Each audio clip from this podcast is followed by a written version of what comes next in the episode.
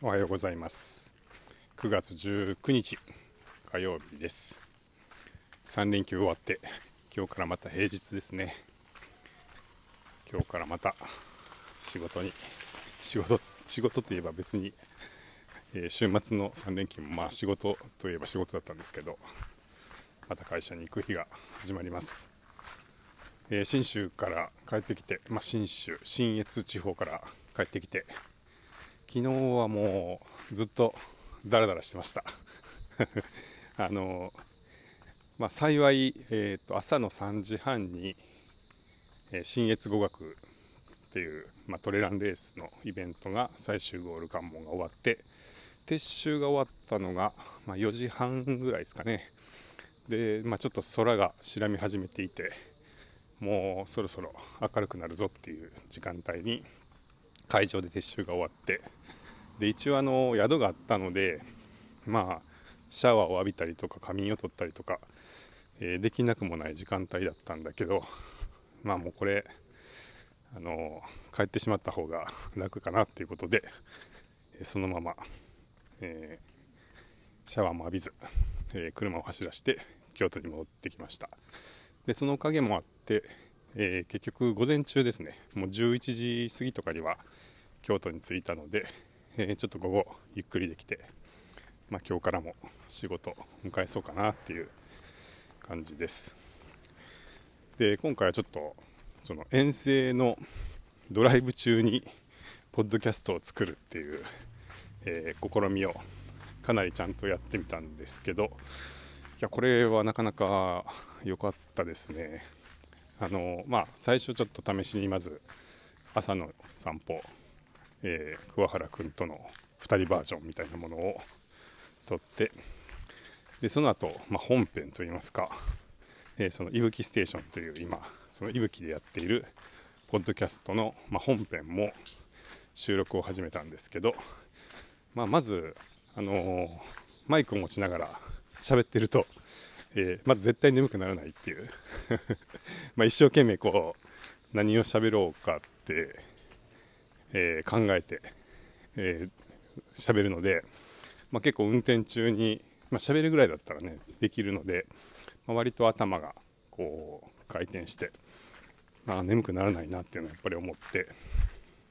まあ、それがまずあの運転しながら、まあ、運転しながらおしゃべりって楽しいと思うんですけど、えー、結構眠くもならずいいなっていうのをまず一つ発見で、まあ、それだけでも、まあ、数十分喋ってたら数十分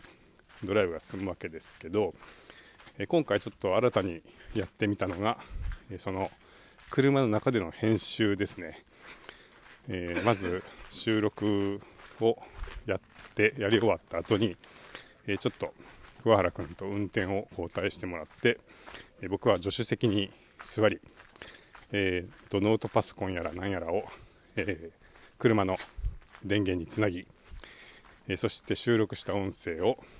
パソコンに取り込んででそのパソコンの Bluetooth と車のカーステレオの Bluetooth をつなげるっていうのは今までやったことがなかったんですけど、えー、ちょっとそのカーステレオで編集してみようということで、え、っとその Bluetooth でつなげてみたら、まあ、ちゃんとあっさりつながりましてでこのカーステレオでえー、を使の音声を使って、えー、ポッドキャストの編集を始めるっていうことで、あの、そうですね、まあ、そのままノートパソコンで助手席で編集を始めていきました。で、これが結構、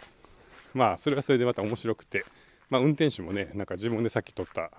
音声の編集をしてるのを聞きながらあの運転していくっていうことで、まあ、桑原君も結構、えー、暇しなかったんじゃないかなと思いますけど、意外とあの車っていいですね。あのなんか結構な大きな音を鳴らしても、あんまり、えー、周り気にせず鳴らせるんで、割とあのちょっとディテールが聞きたいときはあの音を大きくしたりとか、えー、結構できるので、まあそれで編集が結構進んで、で、一気に1本、えー、まあポッドキャストが完成してでそのままあの iPhone のテザリングで、えー、音声をアップして公開までするっていうことで、まあ、車の中でまず、えー、収録と、えー、編集と、えそして、えアップロードまで、え完了させてで会場に着くっていうのをできてあこれはなんかあのまあ、特にね、いぶきで今回みたいにあのレース会場に行くことが多いので、まあ、一つパターンとして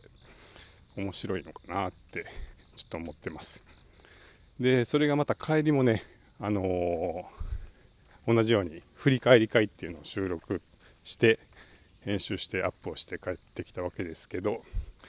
結局そうですねなんかまあ一旦まずあの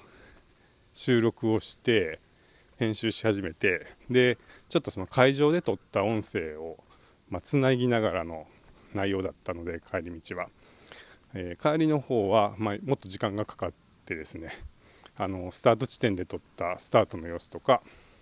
ゴール地点で撮ったゴールの様子とか、えー、そういったものを、まあ、ちょこちょこ現場で収録していたので、まあ、それをつなぎ合わせたりとか、えー、カットしたりとかえあと、まあ、音質を整えたりとかっていう作業があったんで、まあ、帰りの方がだいぶ時間がかかってでそんなことやってたらもうほとんど滋賀県ぐらいまで 来てしまってあの長野県からスタートしてで最初はあの喋りながら録音していてでその後交代して、えー、音声編集ポッドキャスト制作とかってやってたらまあ、愛知県越えて滋賀ぐらいまでアップロード完了するまでにかかってでほぼねもうドライブが終わるっていうことでこれはドライブの暇つぶしにめちゃくちゃいいなっていうことを感じました。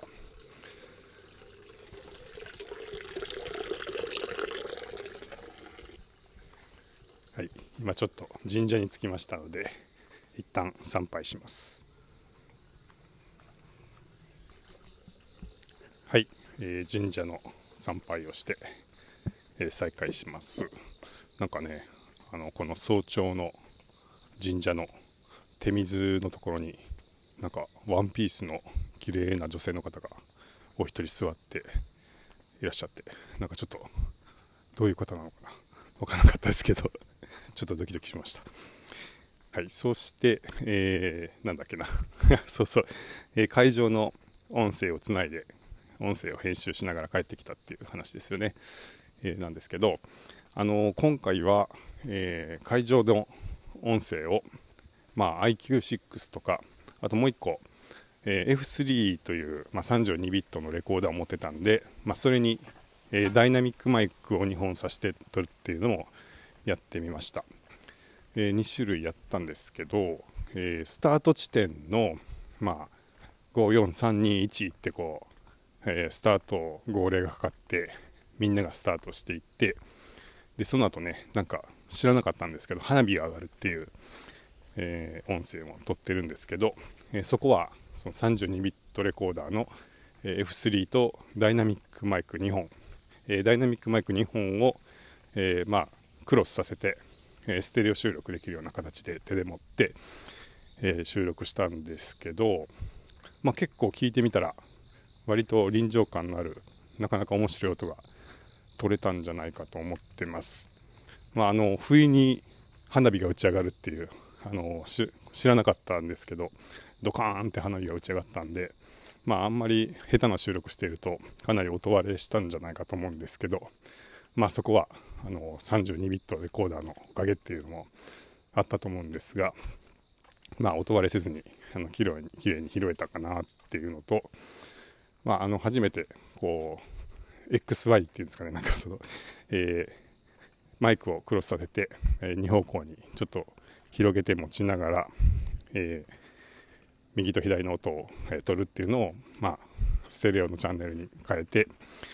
え、収録っていうのをやってみたんですけど、まあ、結構サラウンド感のある、えー、面白い音が取れたかなと思ってて、えまあ、これもあのちょっとちょうど F3 使ってよかったなって思ってます。で、なんかその会場でその、まあ、スタートの様子をマイクを2本持ちながらこう撮ってて思ったんですけど、普通、あの、皆さんカメラを使いますよね。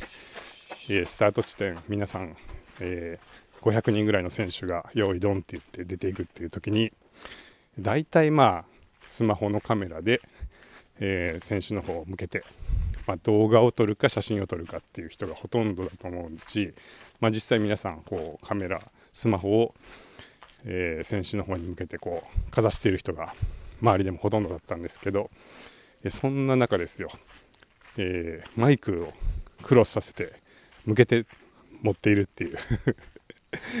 なんかやっぱりこう、まあ、現場の様子を記録して伝えるっていうので、まあ、一人だけなんかこうメディアのフォーマットが違うなっていうあの浮いた感じっていうのがちょっとまあ面白くってですね、まあ、これもあのちょっと昨日一昨日かな。その動画編集の時に音声からナチュラルに音声から編集してしまっていて後で困りましたっていう話をして、えちょっとポッドキャストの、えゾーンに入ってるっていう話をしてましたけど、うん、なんかやっぱりその音声メインっていうのはちょっとマイナーというか普通はまあやっぱり映像とか写真とかそのビジュアルのある方をまあ使うのがやっぱ世の中的にはやっぱ一般的なんだなって改めて思って、えそんな中1人でマイクだけ持ってまあ音を取ってるっていうね感じでこう、まあ、多分音だ音だけを取ってた人ってのはあんまりいないと思うんですけど、え、まあ、そういうこう改めて自分の浮き具合というか、え、を感じながらも収録をしてました、え、ただ、まあ、ちょっと出来上がり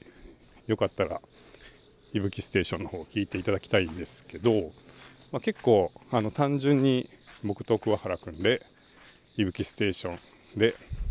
新越語学トレーラーのレースどうでしたみたいな振り返りをただ2人で喋るだけじゃなくて、まあ、スタートの雰囲気すごい良かったですよねみたいな話の後に本当にリアルなその現場での音声っていうのが入ることであこういう雰囲気だったんだみたいなこととか、まあ、実際その花火とかその観客の皆さんの盛り上がり具合みたいなものを伝えることができて、まあ、それ聞いてみたらこう音声まあ、音での表現っていうのも全然ありなんじゃないかなってなんか自分なりには 感じていて逆に何でもっとあのマイク持ってる人いないんだろうみたいなね。ことも思うわけですけどまあなかなかやっぱりあれですかねまだまだ音でっていうのはマイナーなのかなってちょっとそのスマホで写真撮ってる人とマイク持ってる人の比率を見てふと感じたスタート地点でした。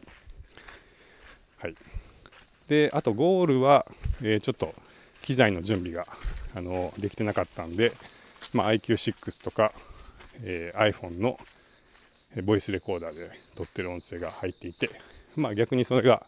あの比較で聞けたんでちょっと面白かったなって思ってます。